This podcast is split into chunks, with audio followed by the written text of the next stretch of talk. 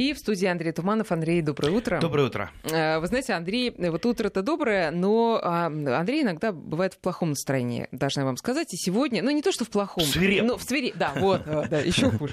Вот, и сегодня тоже пришел и ругался страшно, и обещал вот прям во всеуслышание это сделать. Давайте с этого и начнем.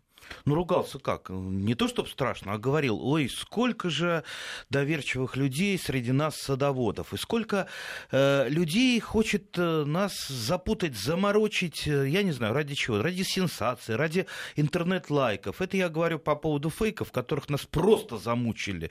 Вот если посмотреть интернет, у нас каждую неделю садоводов пытаются чем-то обложить, э, я имею в виду налоги, э, либо какие-то комиссии должны должны прийти что-то что там сделать, что-то отнять, перемерить. В общем, ужас какой.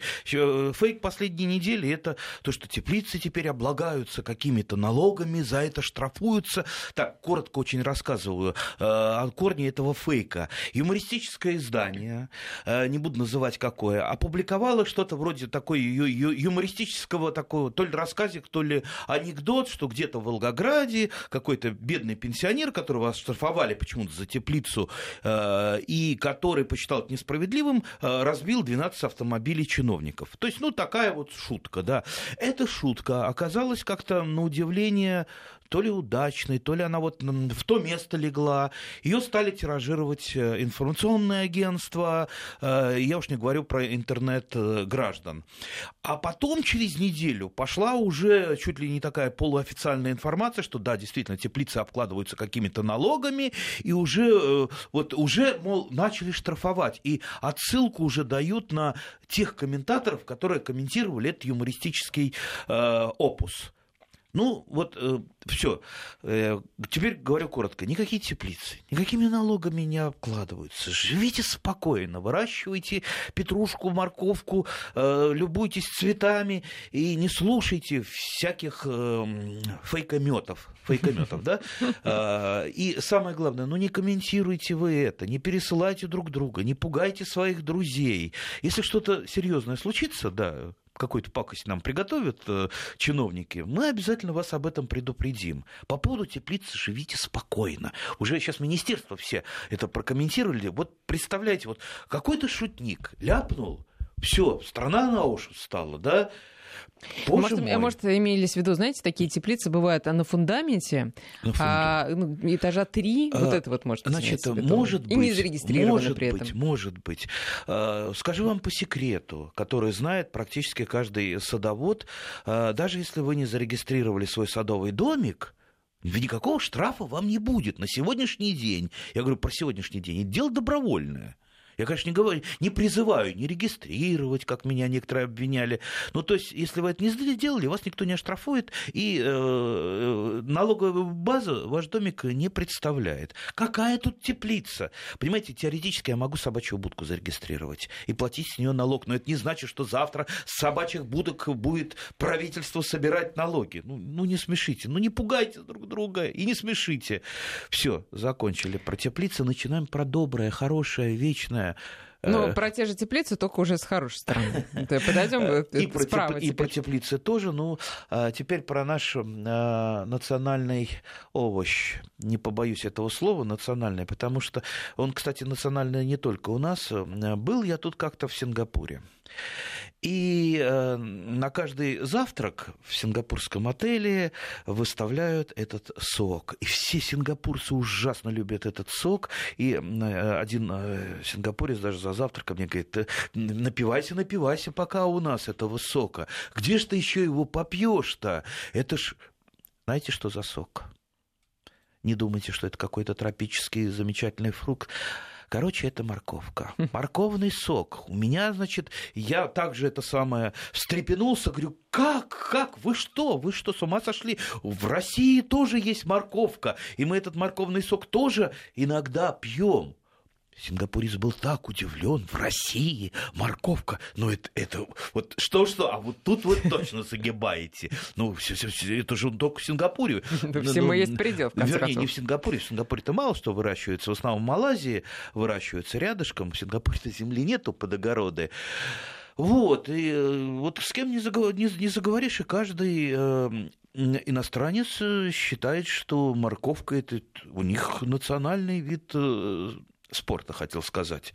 В том же Израиле, в пустыне Негев, выращивается морковка, кстати, продается иногда у нас в магазинах, выращенная в пустыне Нигев в израильской э, морковка. То, есть там в Израиле замечательные овощеводы, э, и главное, это выгодно для них. Для нас это почему-то не всегда для наших хозяйств э, выгодно. В общем, морковка шагает по миру, хотел сказать, по стране, по миру шагает. Один из самых любимых, основных, пожалуй, овощей, обросший всевозможными легендами по поводу вот больше моркови ешь, зрение лучше. Я знал...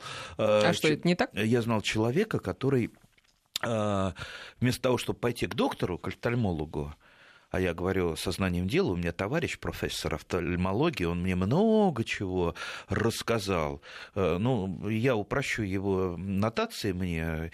Э, проще, если со зрением не в, порядке, ни, ни чернику никакую, ни морковку, а идите к доктору, потому что зрение может падать по тысяче разным э, при причинам. Да, морковка содержит каротин, но если вы почитаете, откуда эта легенда образовалась, это, это Великая Отечественная война, там а американцы, они делали вброс, тоже фейки, фейки по поводу моркови, а, что у них там наблюдатели кушают морковку, и вот э, таким образом у них зрение улучшается, они определяют, когда немецкие самолеты летят. Хотя на самом деле там были э, шпионы, которые это делали. Вот, вот они отвлекали от шпионов, скажем так. А, ну и это очень так вот коротко, можете почитать это подробнее. И вот этот вот фейк, что морковка уделяет, э, улучшает улучшает зрение, хотя, ну, может быть, она там чуть-чуть и улучшает все-таки провитамина, каротин, э, да, но не настолько, чтобы прям стать таким глазастым, глазастым. Хотя, знаете, еще в детском саду э, я помню загадку, э, не загадку, что вот вы что, не верите, что морковка улучшает зрение? Нет, не верю. А вы видели когда-нибудь зайца в очках? Да, ни разу. Вот такой анекдот, да. Да. А, так что э, морковка штука полезная, если вы будете кушать ее регулярно, но не э, без экстремизма, потому что уже другой мой товарищ тоже врач, у меня врачей много, он мне показывал э, ссылку на случай, когда человек э, заболел желтухой, ложной желтухой, ложной, сразу успокоил. От того, что перепил морковного от того, что переел и перепил угу. морковного сока. То есть он там, э, ну, наверное, несколько килограмм моркови изводил на этот сок, это пил и считал, что сейчас у него там зрение улучшится, он станет глазастый. Ну, вот попал Нет, в больницу. Вообще, ну, тут надо действительно небольшой противовес, что большое количество употребления моркови, и особенно концентрированного морковного сока, это достаточно серьезная нагрузка на пищеварительную систему, поэтому не надо без фанатизма давайте. Без фанатизма. Да. Отравиться можно даже водой. Если вы ведро воды выпьете, вы тоже наверняка отравитесь. А, поэтому а, с удовольствием кушаем морковку. А, кстати, морковка чем еще хороша? Все-таки у нас не Сингапур, у нас бывает длинная-длинная зима. Так вот, морковка прекрасно хранится до следующего урожая. Ну, относительно прекрасно, если она не поражена какими-то гнилями, особенно морковной мухой, которая... Ой, как же ее назвать-то? Вот, вот такая зараза, что не дает сейчас спокойно огородникам э, большей части страны жить, потому что морковная муха, она такая незаметная, как, э, э, как тот же самый вот Штирлиц такой вот незаметный, да, но свое черное дело она делает постоянно, начиная с цветения яблони, то есть время цветения яблони, это начинается лед морковной мухи. Э, ну, некоторые регионы нашей страны не знают, что такое морковная муха, слава богу. Какие? В частности, вот я на Алтае, когда угу. был, э, ну, правда, это было лет шесть назад, э, я даже такой там неудачно пошутил, когда меня водили по овощной станции, там замечательная такая женщина, увлеченная, рассказывала про сорта моркови на Алтае. Ну, и я так решил пошутить, потом понял, что неудачно. Я говорю, а у вас что, морковной мухи нет? А, она говорит, нет, нет, у нас свободная территория от морковной мухи, я достаю спичный коробочек, а я вот, говорю, тут для исследования с собой взял и так роняю демонстративно коробок. Коробок, я думал, она так, ох, женщина чуть за сердце схватилась, что, а как, ой, в общем, я понял, что это действительно глупая была шутка. Очень она переживала, да. Так что э, морковная муха жуткий вредитель, и очень трудно ее побороть. Как правило, она ведет к тому, э, то есть поражение морковной мухи, вернее, ее личинкой, личинкой морковной мухи ведет к тому, что морковь нормально не хранится и э, гниет. А, ну, нам советуют... Э, ну, то есть ну, а она все-таки дорастает до каких-то приличных размеров, Нет, и она, она съедобна? Она может расти, но там отдельные очаги, где проникает личинка морковной мухи, она повреждает. Если мы...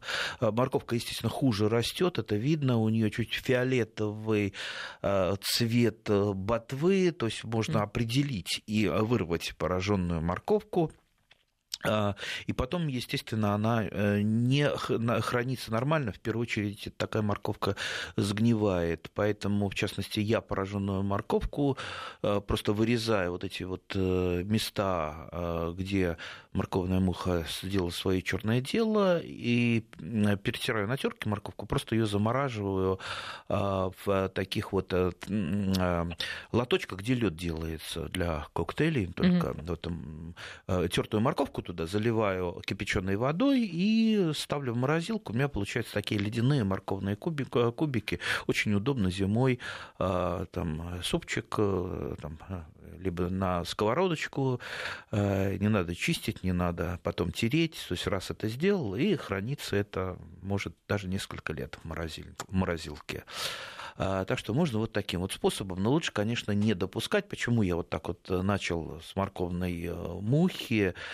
Потому что это действительно многие а, садоводы-огородники бросают выращивать морковь, либо э, терпят неудачи именно из-за нее. А с ней сложно справиться? Видно? Очень сложно. Э, обычно нам, если мы сейчас полезем а, смотреть там в интернет, по книгам, по журналам, нам дают легкий и простой совет, что морковная муха э, не переносит лука, и сажайте лук э, с морковной мухой. Ну, такая классика жанра. С морковью, в э, смысле? Да, да, с морковью. Да, действительно, это происходит в какой-то мере, но это не там, стопроцентная защита, ну, ну, ну в, параллельно каким-то другим методам защиты это, это хорошо делать. И я сам частенько сажаю именно морковь вот на одной грядке в перемешку, то есть строчка э, морковки, строчка лука, потому что пока морковка маленькая, растет лук, э, а лук уже там в конце июня,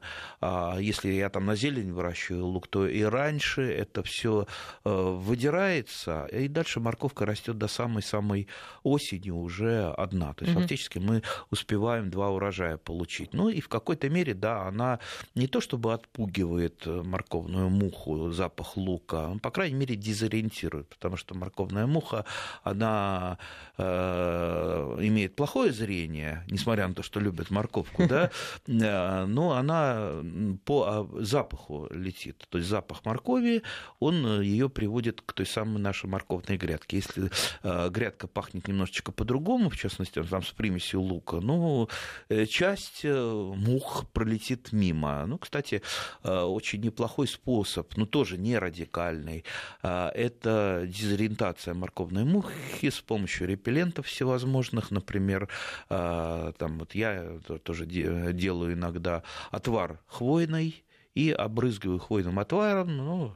То есть просто настаиваете хвою, что да, ли? Да, да, То есть, чтобы грядка пахла, Очень морковная грядка способ. пахла да. э, хвоей. Можно, ну, советуют некоторые там карасину, ну, карасин не очень хорошая а, для не очень хороший запах для дачи. Если у вас будет, конечно, пахнуть э, там ГСМом, а, точно морковная муха не прилетит, но вы тоже должны как-то э, не улетать со своего участка вместе с морковной мухой. А, ну, можно даже нафталина попробовать, но нафталин, естественно, не рассыпать по грядке. Берете там бутылку из-под колы, туда насыпать чуть нафталинчику и делаете дырки по бокам. И ставите на грядку. То есть пахнуть пахнут, но нафталин нигде не рассыпается. Ну, тоже на любителя э, способ э, таких вот дезориентирующих э, веществ достаточно много. Еще раз говорю, это не радикальный способ. Радикальный способ я знаю, пожалуй, только один. Это укрытие э, грядки каким-то изолирующим материалом. То есть, э, например, самым, самым легким нетканным материалом то есть мы это делаем не для тепла, как, допустим, те же самые огурцы, а именно для изоляции э, грядки. А, итак, лед морковной мухи начинается в фенофазу цветения яблони, и потом следующее поколение, вот в чем ее пакостность морковной мухи, э, тем, что она развивается в нескольких поколениях даже у нас в Подмосковье. То есть второе ее лето это уже где-то и июль. Угу. Есть некоторые сорта, которые частично устойчивы к морковной мухе. То есть, если идет непримиримая борьба с ней, надо использовать все возможные способы, в том числе и сорта а, относительно устойчивые. Но они всем известны. А, это старые добрые сорта, вроде Нанской 4, витаминной 5, Лосиностровской 13. Я называю цифры. Э, это не адреса, друзья, да, да это сорта. Да, потому что есть э, у этих сортов еще и Э, название, вернее, сорта с другими цифрами. Вот эти цифры, там Лосиноостровская 13, это как раз относительно устойчиво. Есть еще замечательный сорт Олимпус э, можете попробовать их. Тем более, э, так, все, вроде бы с морковной мухой мы относительно, хотя о ней можно говорить бесконечно, но вот общий принцип э, я рассказал. Могут вам порекомендовать еще э, всевозможные пестициды, ну, отпугивать еще морковную муху на маленькой грядочке, да с помощью пестицидов, я думаю, это уже все-таки такой вот перегиб. А Хотя... А если, если есть возможность вообще поменять грядку и в другой конец участка морковь а, пересадить, стоит ну, ли это делать? вообще святое дело, менять грядку севооборот. И для моркови тоже? Сево... Что значит для моркови? Для всех для культур всех. севооборот. Пусть это будет для вас, э, знаете, вот аксиомой. Никогда мы культуру по культуре не сажаем. Ясно, что э, если морковная муха, она где-то остается, ведь остается в земле, земле остатки моркови и окук накапливаются, личинки там на, а, оказываются. Ясно, что лучше подальше перенести, но она все равно же прилетит по запаху. А, кстати, о, кстати, как она а, откладывает яйца? Она же откладывает э, яйца, морковная муха, не в саму морковку, а на поверхность почвы, и потом э, личинки вылупляются и уже потом внедряются в морковку. Поэтому э, мульчирование, например, с помощью торфяной крошки, я считаю наиболее эффективным способом защиты моркови. Ну и, конечно, не теребите морковь, когда ее пропалываете потому что любое там теребление морковки вызывает запах. Вы же проведете по ботве морковный, запах-то какой идет. Естественно, не разбрасывайте, когда морковку вы а, разреживаете. Ну, естественно, помните о том, что неразреженная, неразреженная морковка, она больше страдает от морковной мухи. Вот выпололи лишнюю морковку, и все это заберите и отнесите в уголок участка туда, к луку или еще какому-нибудь растению, чтобы дезориентировать луковую муху. Угу. Значит, луковую ну, муху? А, ну да. То есть там еще есть... У э, лука тоже своя муха есть, да, конечно. Кстати, а, ведь морковная муха, давайте уж э, там закончим про нее, она же поражает не только морковку, но и а, петрушку. Тоже петрушка же это самый ближайший родственник морковки, и вы не отличите семена на э, взгляд петрушки от морковки. И сельдерей поражается морковной мухой, и пастернак. Так что эти культуры тоже надо защищать. И стало, стало быть, э, эти культуры мы не сажаем на одно и то же да, место. Да, да, да, чтобы не привлекать Из года в год, морковную да. муху. Ну вот, э, э, ну закончим на это про, про, на, про, про это нехорошее насекомое, Хорошо, а иначе а вот не могу его назвать. Про хорошее все-таки морковку в центральной России, когда мы можем уже? Уже можем или рановато?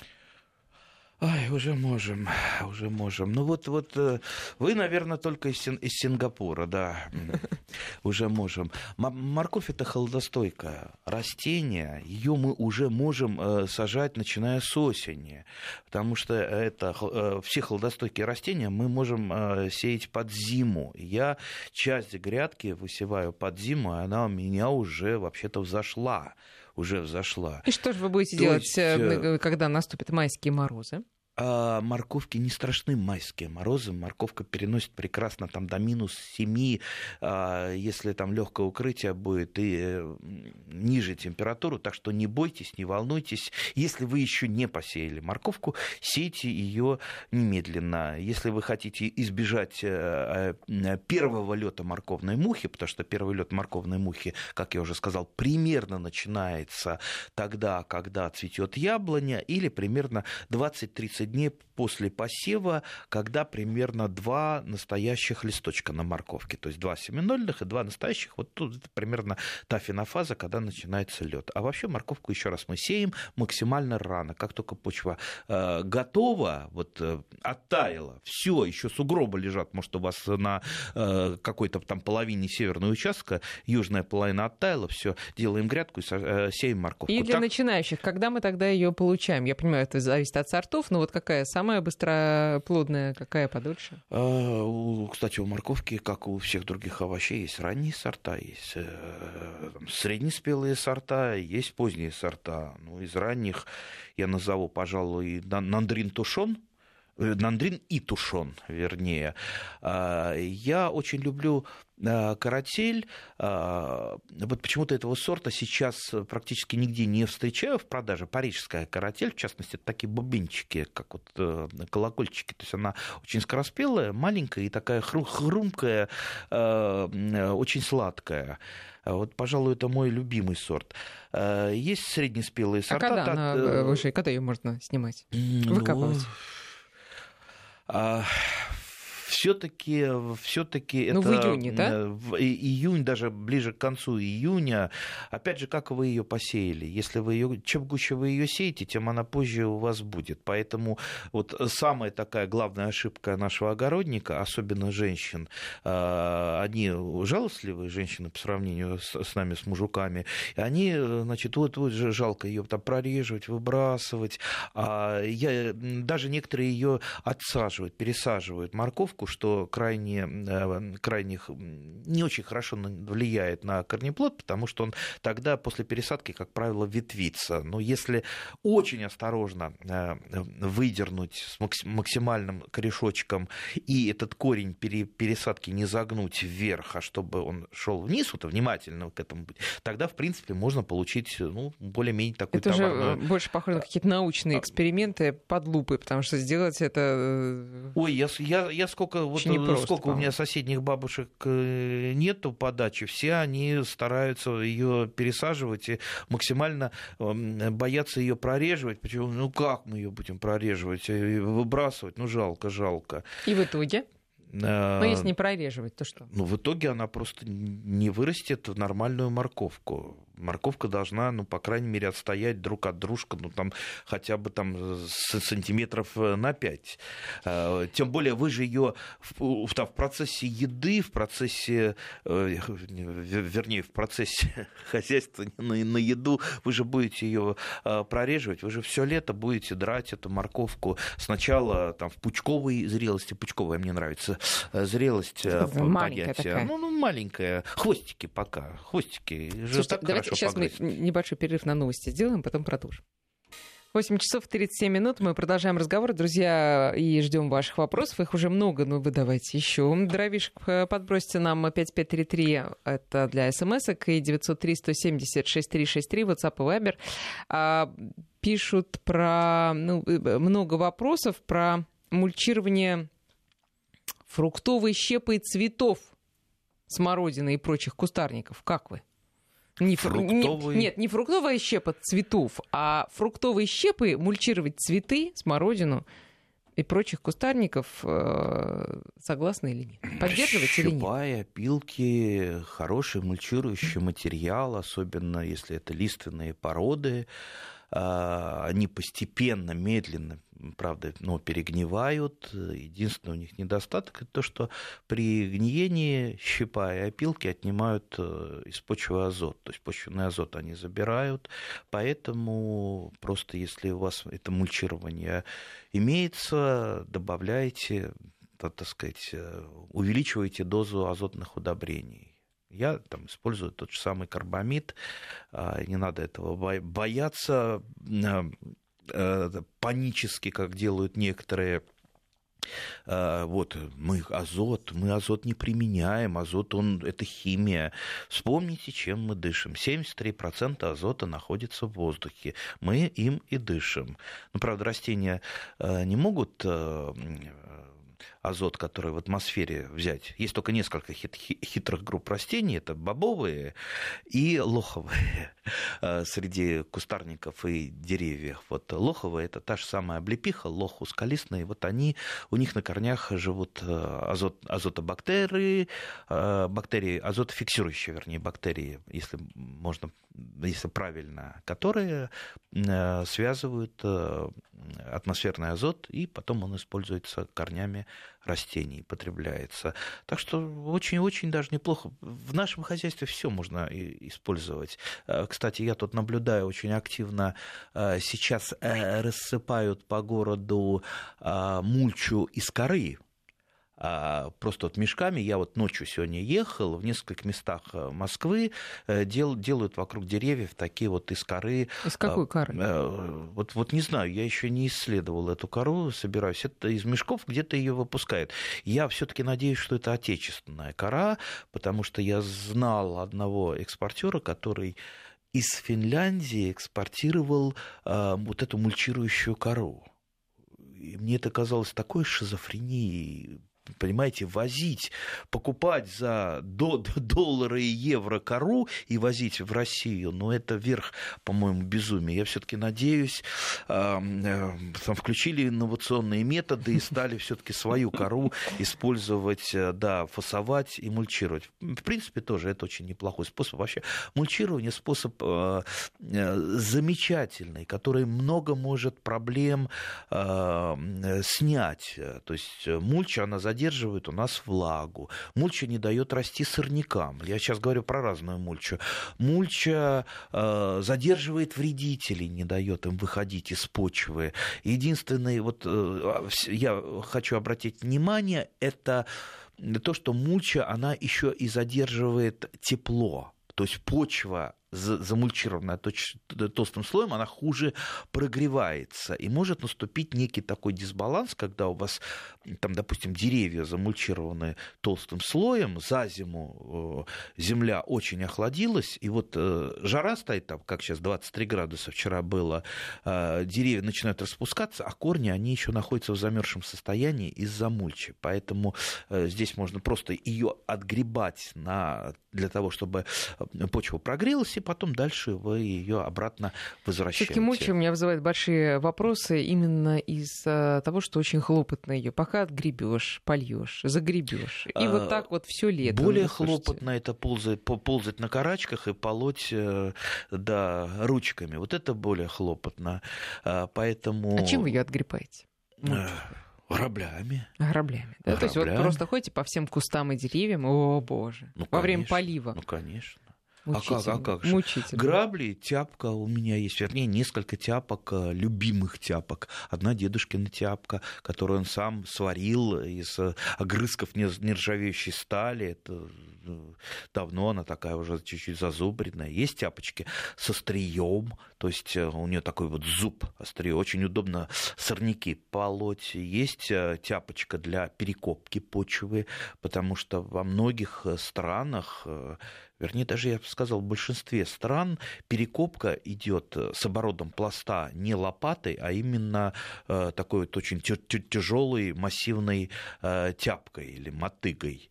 Э, так что тяпка это, пожалуй, самый такой лояльный э, для спины, для рук, для ног садовода инструмент, от которого меньше всего устаешь, от которого меньше всего болит. Ну, такой вот он э, не трудозатратный. Поэтому культивация, культивацию почвы лучше вести с помощью тяпки, а не с помощью там, лопаты, как некоторые окапывают хм. там, вокруг саду и нанося при этом жуткий ущерб. Так что тяпка это инструмент прошлого и инструмент будущего. А, немножко вопросов, э, точнее, немножко их, их правда много. Как всегда, Виктор спрашивает, э, просит вас рассказать про весеннюю подкормку клубники, крыжовника, я добавлю еще и смородины. Ну, наверное... Чем-то отличается от подкормки всего остального? Э, весенняя подкормка, она должна содержать все таки больше азота, либо это подкормка азотными удобрениями, потому что это главный строительный материал, э, растения должны сформировать листовой аппарат, и поэтому вот, э, по инструкции которая есть на каждой упаковке. От меня многие просят цифры, вы нам скажите как конкретно, сколько сыпать в граммах. Да, вот я стараюсь всегда избегать этого. У каждого земля разная, да, удобрения разные. Надо научиться самому определять, что а, вашей почве э, требуется. Если вы не хотите этого делать, по крайней мере, действуйте по инструкции. Если вам кто-то говорит за глаза, не видя ни почвы, почвы, ни э, того, что вы применяете, что вы там возьмете 20 граммов или там э, горсть удобрений, и будет у вас все в порядке, это, ну, люди, скорее всего, добровольно э, заблуждаются, либо просто вас вводят в заблуждение. Так что перекос по весне безусловно, на азотное удобрение. Если всего остального более-менее хватает, то э, вот я применяю тот же самый э, карбамид. Лучше в жидком виде э, растворенном он растворяется хорошо, потому что тогда в жидком виде, когда вы поливаете, тогда практически вы там близко к 100% этого карбамида используется растениями. Если вы просто посыпаете им что-то, у вас очень много просто его улетает, то есть не достается растениями. Э, растениям. А тут мгновенно... Сыпать или разводить, разводить и поливать? Конечно, разводить. это более эффективно вы будете использовать. Карбамид-то нынче дорог, он под 100 рублей стоит за КГ в некоторых регионах. Я, правда, знаю пару магазинов, где по 70, но никому не скажу. Хорошо. А, спрашивает традиционный вопрос про яблони, которые плодоносят через год. Что делать, чем подкармливать? Что делать. Чтобы хорошо себя вели в этом году. Волшебные таблетки не дам, как всегда, хотя если вы попадете на какой-то форум, вам там надают э, там, десятки стимуляторов, э, что вот это применяйте, и будет у вас все хорошо. Как, э, не, не забываем, буквально на днях прочитал, женщина пишет, что у меня совсем рассада захерела, я уже пятью стимуляторами ее там подкормила и опрыскала, как мне советовали в форум, она все хереет и хереет. Ну, я думаю, после обработки пятью разными стимуляторами она уже не спасет свою рассаду. Вот я как-то ничем еще не, и не обрабатывал, и не собираюсь. У меня прекрасная, жирненькая, зелененькая рассада. Я просто даю то, что ей надо. Азот, фосфор, калий, свет, э, вода. Все, хватит. Не, э, не э, работайте на всякие фирмы, которые занимаются вот этой рекламой и вешают вам лапшу на уши. Только этим, только тем. Без этого сначала ускоряют рост, потом есть стимуляторы которые затормаживают рост. Ну, успокойтесь, не надо проводить э, опыты. Э, ну, в принципе, нет, опыты хорошо проводить, но выделите какой-нибудь там э, маленький ящичек, вот как раз вот для опытов, а остальное просто выращивайте с помощью нормальной агротехники. Ну так про яблони. А, про яблони. Итак, вот от чего, я, яблоня, вообще у яблони характер сложный. В отличие, например, если сравнить ее э, с братом и с ее с грушей или Груша, она сестра. Скорее, да. Да. да. А, значит, яблони формируют, очень много плодовых почек, э, то есть она такая запасливая, запасливая. И а, когда она очень рясно, сильно цветет, э, у нее максимум а, там, 5-7% становится плодами, даже при обильном плодоношении. Все остальное а, запас страховой. Но страховой запас, он карман тянет в данном случае, потому что а, на цветы, на завязи, которые потом опадут, уходит уходит огромное количество энергии. Вот энергия ушла, а яблоня, она старается прокормить своих детей, нынешних, да, э, и просто не закладывает, а у яблони там э, начинают э, в июне закладываться плодовые почки, она вот ослабленная после вот этого вот сильного цветения и завязывания завязей, и она просто, просто не формирует плодовые почки на следующий год.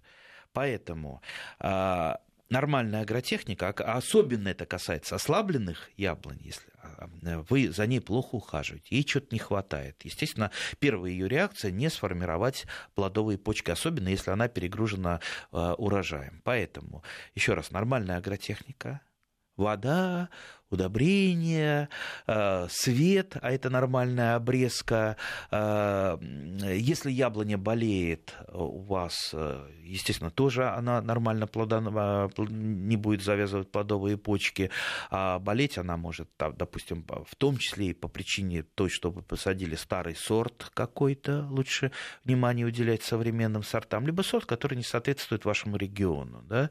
Посадили вы, выписали там откуда-нибудь из Краснодара или вам привезли из Молдавии саженцы, которые там вдоль дорог частенько продают, они замечательные, очень красивые, они высокие, и всякий садовод, зачем я куплю за 500 рублей вот этот маленький, выращенный в питомнике, когда вот тут в два раза больше и по 400 рублей. А то, что они приехали из другого региона, и для нас они не являются э, подходящими. Они, может, не замерзнут первую зиму, но они будут постоянно болеть. И, естественно, не будут нормально плодоносить. Поэтому вот исходим из-за этого. Нормальная агротехника. Плюс, э, если сильно у вас цветет яблонь, есть замечательный такой способ, к сожалению, забытый, но который э, Мичурин не, чурал, не чурался применять. Это нормирование завязи вы видите, у вас там огромное количество э, цветов, бутонов и не поражены э, цветы цветоедом. Значит, можно просто их пощипать, не полениться. Особенно это на карликах, полукарликах э, легко. Так-то по высокорослому дереву не особенно полазишь там с нормировкой. То есть пожертвовать красотой весеннего цветения ради будущих урожаев. Можете, пусть, пусть, пусть, пусть подцветут. После цветения вы просто ощиплете, а. да, ощиплете зависи. Вот нормировка Тренировка, она помогает освободить яблоню от лишней нагрузки, а она завяжет э, плодовые почки. Да, еще помните, есть склонность как вот у некоторых есть склонность, допустим, к каким-то там болезням, там, э, к пьянству, либо наоборот к хорошим, к хорошим делам. Также у яблони, у старых сортов есть склонность к периодичности плодоношения, поэтому если у вас старые, даже добрые сорта, вот тот же самый штрейфлинг, замечательнейший, уникальнейший сорт, э, от которого я не откажусь никогда, но он все-таки имеет склонность к периодичности плодоношения, как и многие другие старые сорта. У современных сортов э, селекционеры все-таки стараются стараются убирать эту склонность. Угу. А теперь вопрос про грушу. Сейчас я его найду. Э, забыли снять с груши молодой укрывной материал. Внутри оказалась вся в бутонах и почти зацвела. Это из Казани нам пишет Елена. А, а, и вот плохо ли это? Ну, то есть сняли с большим опозданием, когда уже бутоны были. Яблоню укрывать укрывным материалом. Грушу, Грушу да. да. Зачем? Ну, уж не спрашивайте вот есть э, тоже вот э, такое понятие переухаживать за своими растениями. Вот э, зачем делать лишнюю работу, работу ту, которую можно не делать? Укрывать я, яблоню или грушу, там, вишню или сливу, ну, по-моему, это уже перегиб. Я там выращиваю какие-то растения там, из южных зон, чего советую тоже, если делать, то опытникам, если вы опыты какие-то ставите. Вот у меня есть какие-то черешни, но они э, у меня выращиваются на боковых э, ветвях, допустим, вишни. И эту черешню ее просто легко пригнуть к земле, она оказывается под снегом, и под снегом она вот так вот э, прекрасно зимует. То есть вместо того, чтобы покрывать, вот так лучше делать. То же самое можно с яблоней сделать. Яблоню и грушу ее же можно сформировать не с, допустим, со штамбом вертикальным. А, например, у меня есть э, деревца, которые имеют горизонтальный штамп. Да, вот представьте, горизонтальный штамп, который не вверх смотрит, а в бок. То есть вот так вот сформировано и выгнуто. Это для того, чтобы да, выращивать какие-то э, сорта, которые можно именно под снегом э, их оставить зимовать. А, поэтому так, ну, ну если уже с вот грушей, вот, если да. уж так случилось, ну и оставьте ее в покое. Оставьте ее в покое. А, вы уже ничего не сделаете. Что вот, она чуть-чуть пораньше зацветет. Ну, может, могут попасть под возвратные заморозки, цветы. Вот это очень опасно. И, кстати, вот почему еще не рекомендую из других зон сажать э, сорта, потому что вот э, некоторые, некоторые садоводы говорят, ну ладно, с южными все понятно, мы из Краснодара выписывать не будем, но мы выпишем из Барнаула, да, в Московскую область, потому что там такие, там Алтай, там похолоднее, это они эти сорта или или там а, из Новосибирска выпишем, или из Красноярска, да. Но они, да, они, может быть, э, мороз-то переносят, но они просто могут, у них цветение не совпасть э, с нашими возвратными заморозками. Поэтому вот районированные сорта, они по большей части, не всегда это у них получается, они уходят именно от ранневесенних заморозков. Они цветут так, чтобы под заморозки попадали либо бутоны, которые выдерживают более низкую температуру, либо уже завязи, которые тоже выдерживают более низкую температуру. Пестики, к сожалению, там э, все, что ниже минус двух, они уже чернеют, подмерзают, и урожая уже не будет. Поэтому еще раз э, больше внимания на районированные саженцы, не покупайте те же самые саженцы у, скажем так, э, у ненадежных поставщиков, потому что ненадежный поставщик у него большой соблазн вам втюхать э, неизвестно что, а, потому что вы определите, что он ненадежный поставщик, если вам продали грушу или яблоню, там, года через 3, 4 или 5, э, где уже в это время этот поставщик будет, неизвестно. А, допустим, если вы в питомнике в каком покупаете, по крайней мере, питомник ну, там, на 90% останется на месте. А если яблоня цветет и нет потом яблок, вопрос, что делать? Я так понимаю, что надо посадить просто еще одну яблоню, потому что ей нужна пара? Я могу сказать, что с опылением а, а, в современных условиях у яблони как раз проблем никакой, потому что яблони это самое распространенное плодовое растение. Ну вот, знаете, у меня, например, мильба растет уже какой? Шесть, шестой год, уже шесть лет будет осенью. Пока ни разу. Что ни разу? Ни разу вообще ничего. Нет, цветы были. Э, и тем более большинство яблони, они все-таки самофертильные, то есть они завязывают, особенно современные а сорта. про мельбу я читала, ну мельба не современный, конечно, сорт, я э, понимаю, но и про нее читала, что ей нужна. Я бы э, сказал, что мельба это все-таки устаревший сорт, несмотря на то, что его очень многие любят. Сильно мельба поражается все-таки паршой. И да, есть такое Есть сорта, которые все-таки от парши ну, уходят. Вот тот самый Аркадик, который я Аркадик рядом стоит, а один раз уже радовал, да. Вот, видите, современный Но сорт. не опыляет почему-то мельпу. Вот, а, Посадила чаще коричневую всего, рядом. Чаще всего цветение а, и э, после цветения, если не завязываются плоды, это поражение э, цветоедом, яблонным цветоедом, это такой вот э, жучок э, с носиком, долгоносикову еще называют, который в теплую погоду летает, в холодную погоду э, ползает.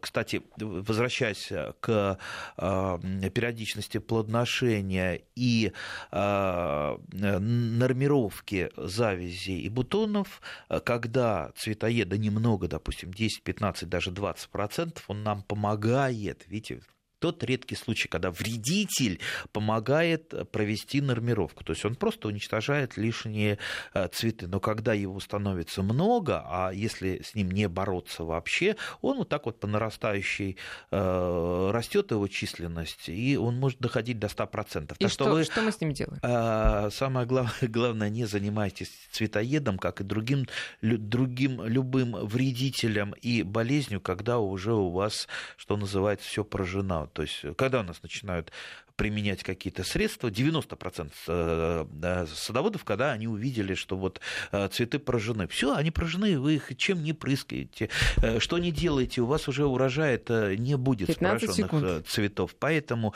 цветоед, как и другие болезни вредители, это прежде всего профилактика, это ловчие пояса, чтобы он не заползал, это фенофаза, там, допустим, если его много опрыскивания, фенофаза.